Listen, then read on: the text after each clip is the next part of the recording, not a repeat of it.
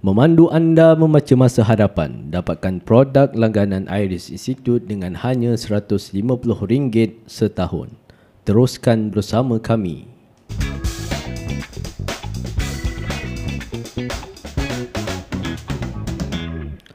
Assalamualaikum warahmatullahi wabarakatuh. Anda bersama saya Ashraf Farid, moderator anda pada hari ini dan juga saudara Fahmi Baharudin, penganalisis di Iris Institute. Apa khabar saudara? Alhamdulillah khabar baik. Okey. Uh, dengar khabar saudara sedang menulis satu uh, laporan eh, di dalam terbitan Iris uh, Kompas, dalam terbitan Iris di Kompas. Apa tajuk yang saudara tengah tulis sekarang? Uh, baik, uh, terima kasih uh, saudara Ashraf. Tuan-tuan, uh, tajuk yang saya sedang uh, tulis sekarang ni adalah uh, berkaitan dengan rekrutmen. Okey, rekrutmen apa British. tu? Uh, naratif sejarah bagaimana berlakunya proses rekrutmen British kepada elit Melayu. Oh, okey. Okey, dalam ni kita akan lihat bagaimana kita akan bincang uh, bagaimana uh, golongan-golongan Anglophile ataupun uh, mereka yang taksub kepada barat ni dilahirkan melalui sistem pendidikan dan juga uh, siri-siri rekrutmen telah berlaku. Oh, menarik topik tu sekali ya. Saya dan juga pembaca mungkin di luar sana tidak sabar untuk uh, menunggu uh, laporan ini ditulis dan saya harap saudara boleh menulis dengan baik lah kita doakan saudara Fahmi insyaallah. Uh, amin amin amin. Amin amin. Okey okey. Uh, sebelum kita pergi lebih lanjut pada topik perbincangan kita pada hari ini, saya rasa kita akan berbincang satu topik dalam penulisan saudara dalam buku Kompas tu tersebut, laporan Kompas tersebut kita uh, akan mengambil uh, tentang saya sendiri pun tertanya-tanya. Sebab banyak kali yang kerap kali saya dengar apakah maksud perkataan uh, orang sebut tentang anglophile. Kan bila bila sebut tentang uh, pentaksub barat bila sebut tentang orang yang berjiwa barat uh, akan keluarlah istilah seperti anglophile. Tapi kalau kita buka di uh, media-media ataupun even di di kamus sendiri definisi itu berbeza-beza.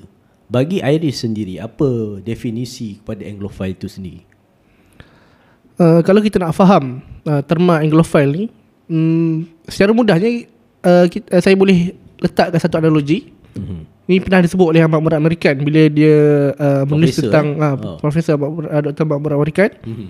uh, tentang Penang Free School. Dia adalah, adalah alumni Penang Free School. Mm-hmm. Dia sebut apa bentuk Anglophile ni? Dia kata adalah uh, brown uh, the white man in brown mask. Okey. Oh, maksudnya dalam jiwa dia adalah orang berkulit putih Mhm. walaupun hakikatnya di fizikalnya mereka ini nampak kalau brown mask ni nampak seperti orang Melayu lah. Hmm, hmm, hmm, hmm. Ha, di situ kita boleh faham bahawa terma Anglophile ni adalah sebenarnya Hmm, hmm, hmm. untuk melahirkan uh, kelompok ataupun orang Melayu Hmm, hmm. Yang mana fizikalnya nampak Melayu Hmm, hmm, hmm. kadang-kadang boleh bercakap dengan bahasa Melayu Mhm. kan, berdarah Melayu Mhm. tetapi pemikirannya Mhm. jiwanya kehendaknya dan juga cara dia melihat dunia ini Mhm. adalah seperti mana seorang orang putih ataupun barat melihat dunia. Hmm. Jadinya kalau kalau kita letakkan dalam uh, kriteria konsep kepada definisi anglophile ni, boleh dikatakan ramai juga orang pada hari ini yang boleh dikategorikan sebagai anglophile. Sebab saya bagi contoh mudah lah. Pada hari ini kalau kita lihat anak-anak kita dekat dekat apa dekat rumah dan sebagainya ataupun jiran-jiran kita, serumah kita dan sebagainya lebih prefer untuk belajar dan uh, menguasai bahasa Inggeris. Dan sumber ilmu juga dalam bahasa Inggeris dan sikit sangatlah dalam dalam bahasa Melayu tu. So sebenarnya Anglophile ni kalau ikut sejarah lah. Sebenarnya bila bermula Anglophile punya rekrutmen ni?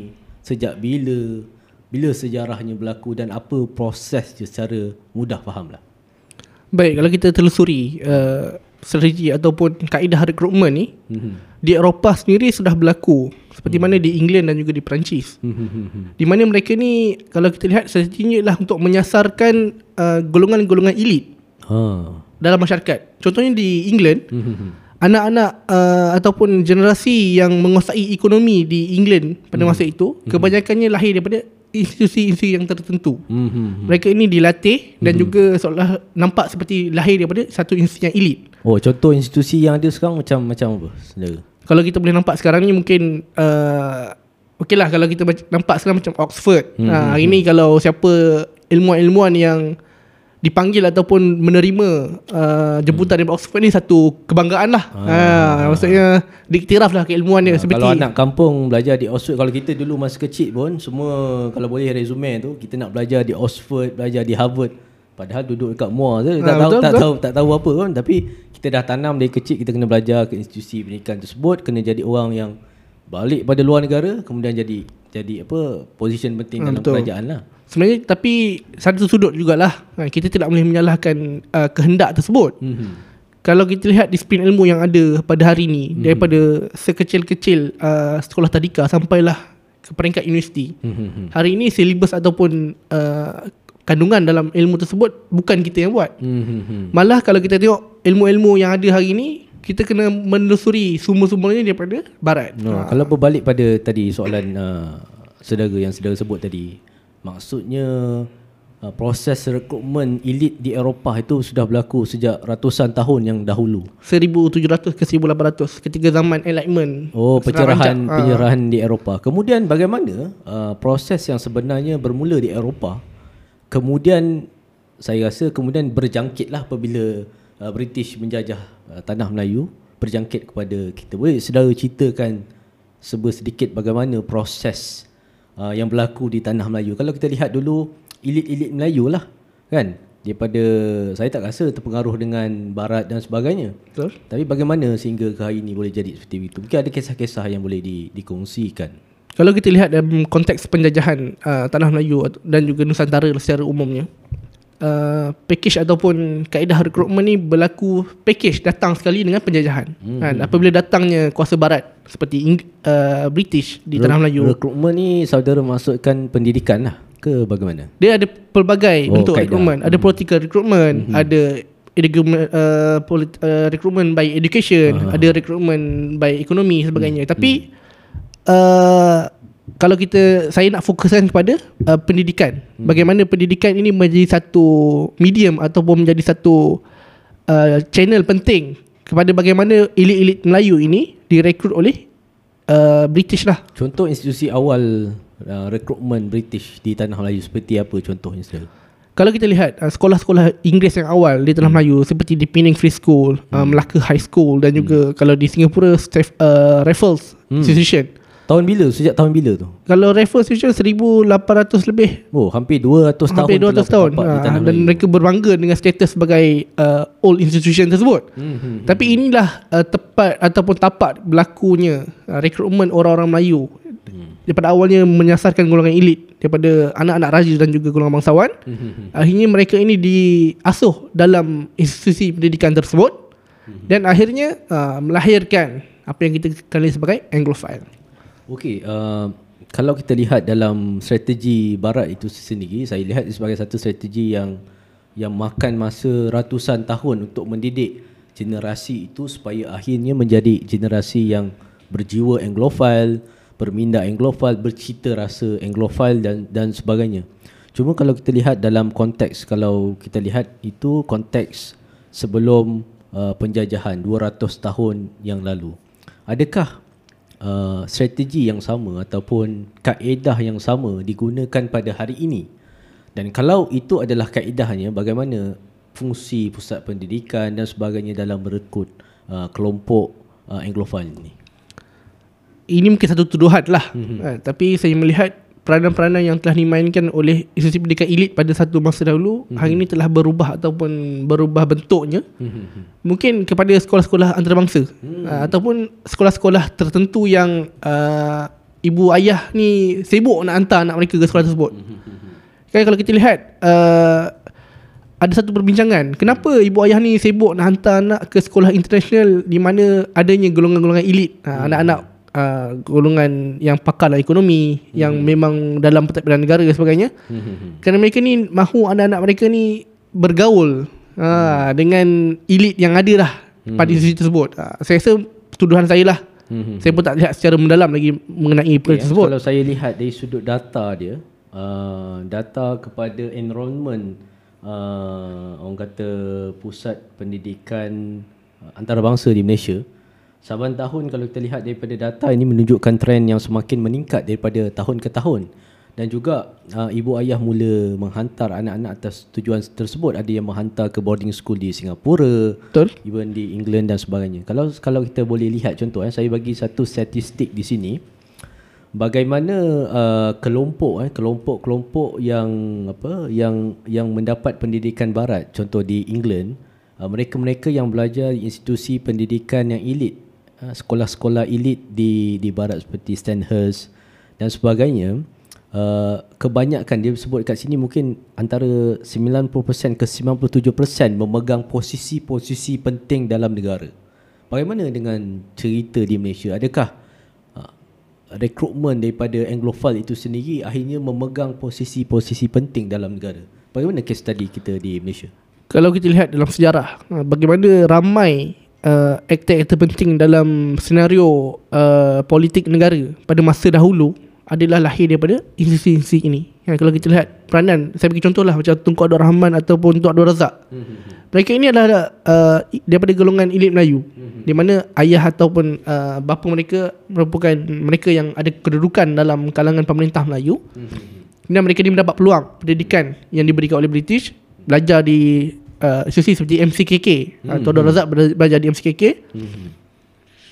Kemudian uh, melanjutkan uh, pelajaran sampai ke UK, uh, ambil register uh, in law sebagainya. Uh, dan mereka ini kemudiannya bila balik ke negara, uh, duduk di jawatan-jawatan penting Hmm. dalam pentadbiran kolonial British. Hmm. hmm, hmm. Seolah-olahnya saya boleh lihat mereka ni telah disediakan Hmm. supaya bila negara ini akan dimerdekakan Hmm. ataupun British bersedialah kalau nak merdeka orang yang duduk di tampuk pemerintahan ataupun tampuk kuasa ni adalah orang yang mereka telah susun dan atur. Okey, uh, saudara, saya tertarik eh kalau kita lihat tadi kita bercakap dengan soal sekolah swasta. Tapi tadi saudara mention tentang MCKK. Kita sendiri pun ialah saya dan saudara pernah bersekolah di sekolah berasrama penuh. Sekolah apa tu? Ha, kita kita rahsiakan lah tapi okey. Dan sekolah uh, saudara sendiri kalau kita lihat MCKK kita pun mem- mem- memaklumi tentang Malay College Kuala Kangsar dan ramai di antara pemimpin-pemimpin kita pada hari ini lahir pada sekolah tersebut. Dan mereka ada alumni yang besar, jaringan yang besar. Dan kalau kita lihat contoh kalau buka uh, seperti LinkedIn lah sebagai contoh kita lihat kebanyakan alumni daripada MCKK memegang posisi yang penting dalam negara. Ada yang menjadi menteri, ada yang menjadi ahli parlimen, ada yang menjadi uh, CEO ataupun chairman-chairman kepada JLC, ada yang lahir daripada kelompok aristokrat dan sebagainya. Dan uh, secara mungkin secara subliminal ataupun kita pun tak tahu uh, kebanyakan daripada lepasan daripada MCKK ni kemudian memegang position-position yang penting. Mungkin apa yang menjadi tanda tanya kepada pembaca ataupun pendengar kita pada hari ini dari mana datangnya idea penubuhan sekolah MCKK itu? Adakah saudara ada tulis dalam penulisan? Saya dah sentuh sedikit lah ha, Sebenarnya kalau kita telusuri Daripada zaman Frank Swettenham Jadi Presiden Jeneral Tanah Melayu sendiri Idea untuk Elit Melayu ini Disusun Ataupun Dia ada satu istilah Strategi dia adalah uh, uh, Reconciliation Ataupun Perdamaian uh, Ataupun Merapatkan hubungan dengan Elit Melayu. Oh jadinya yang me, me, apa yang membuat sekolah MCKK itu adalah British juga pada waktu tu sebenarnya. British ni sebenarnya. Oh. Ha, dan kalau kita lihat um, seperti peng, uh, pengetua utama uh, pengetua pertama dia pun Oh, dia, siapa? William Hargrave tu sendiri daripada uh, MCK dan mereka ini adalah uh, di diasuh dalam uh, kalau kita lihat panjang sikit dia punya segala dia. Ha. ha. Mereka ni ada yang terlibat dengan uh, London Missionary Society. Oh, apa society apa tu saudara? Uh, ini secara mudah dia faham ada satu institusi yang mengajar bagaimana untuk menyebarkan agama Kristian lah. Okey, Ah, dan okey. mereka ni ada beberapa contoh macam kalau kita lihat lagi awal sedikit uh, seperti di Johor ada watak seperti William Caseyberry. Oh, siapa tu? Ini seorang missionary hmm. yang mendekati kalau kita lihat dalam sejarah uh, kesultanan Johor Hmm. uh, uh, Tengku Daing Ibrahim. Hmm, hmm, hmm, hmm. Uh, di mana akhirnya dia buka sekolah di Singapura. Tengku Daing Ibrahim ini siapa? Tengku Daing Ibrahim ni adalah kalau kita kata adalah pengasas uh, kerajaan Temenggung Johor yang hari ini jadi kesultanan hmm. uh, di negeri Johor. Uh, di mana anak-anak dia uh, daripada Sultan uh, Maharaja Abu Bakar, hmm. uh, the King Abu Bakar tu Hmm. dan anak kepada Abu Bakar iaitu Sultan Ibrahim hmm. uh, diasuh secara langsung dalam sekolah Casbury. Okey. Jadinya kalau kita lihat boleh nampaklah secara jelas bagaimana susu galuh uh, tentang sekolah pendidikan MCKK pada hari ini. Cuma saya tertanya-tanya dalam sudut kita di sekolah biasa. eh. Secara tak langsung kalau kita lihat dalam uh, lepasan graduan kita di universiti dan sebagainya. Hari ini kalau kita lihat kebanyakan mereka yang berpendidikan Anglophile. Eh, boleh kata daripada lepasan Anglophile dan sebagainya memegang posisi-posisi penting dalam negara. Betul kan? Dan uh, secara tak langsung ataupun secara langsung benda ni menjadi polisi yang uh, orang kata well versed ataupun secara faham je lah banyak memegang apa tu posisi penting dalam pentadbiran negara.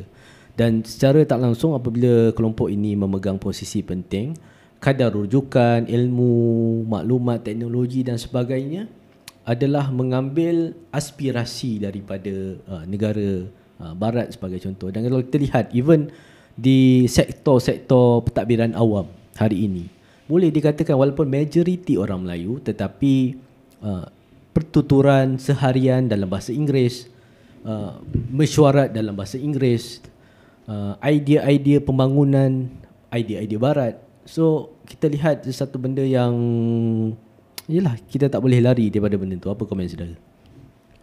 Saya berpandangan bahawa ini adalah satu rancangan ataupun plan jangka panjang yang telah lama dibuat oleh British okay. sebelum era merdeka lagi.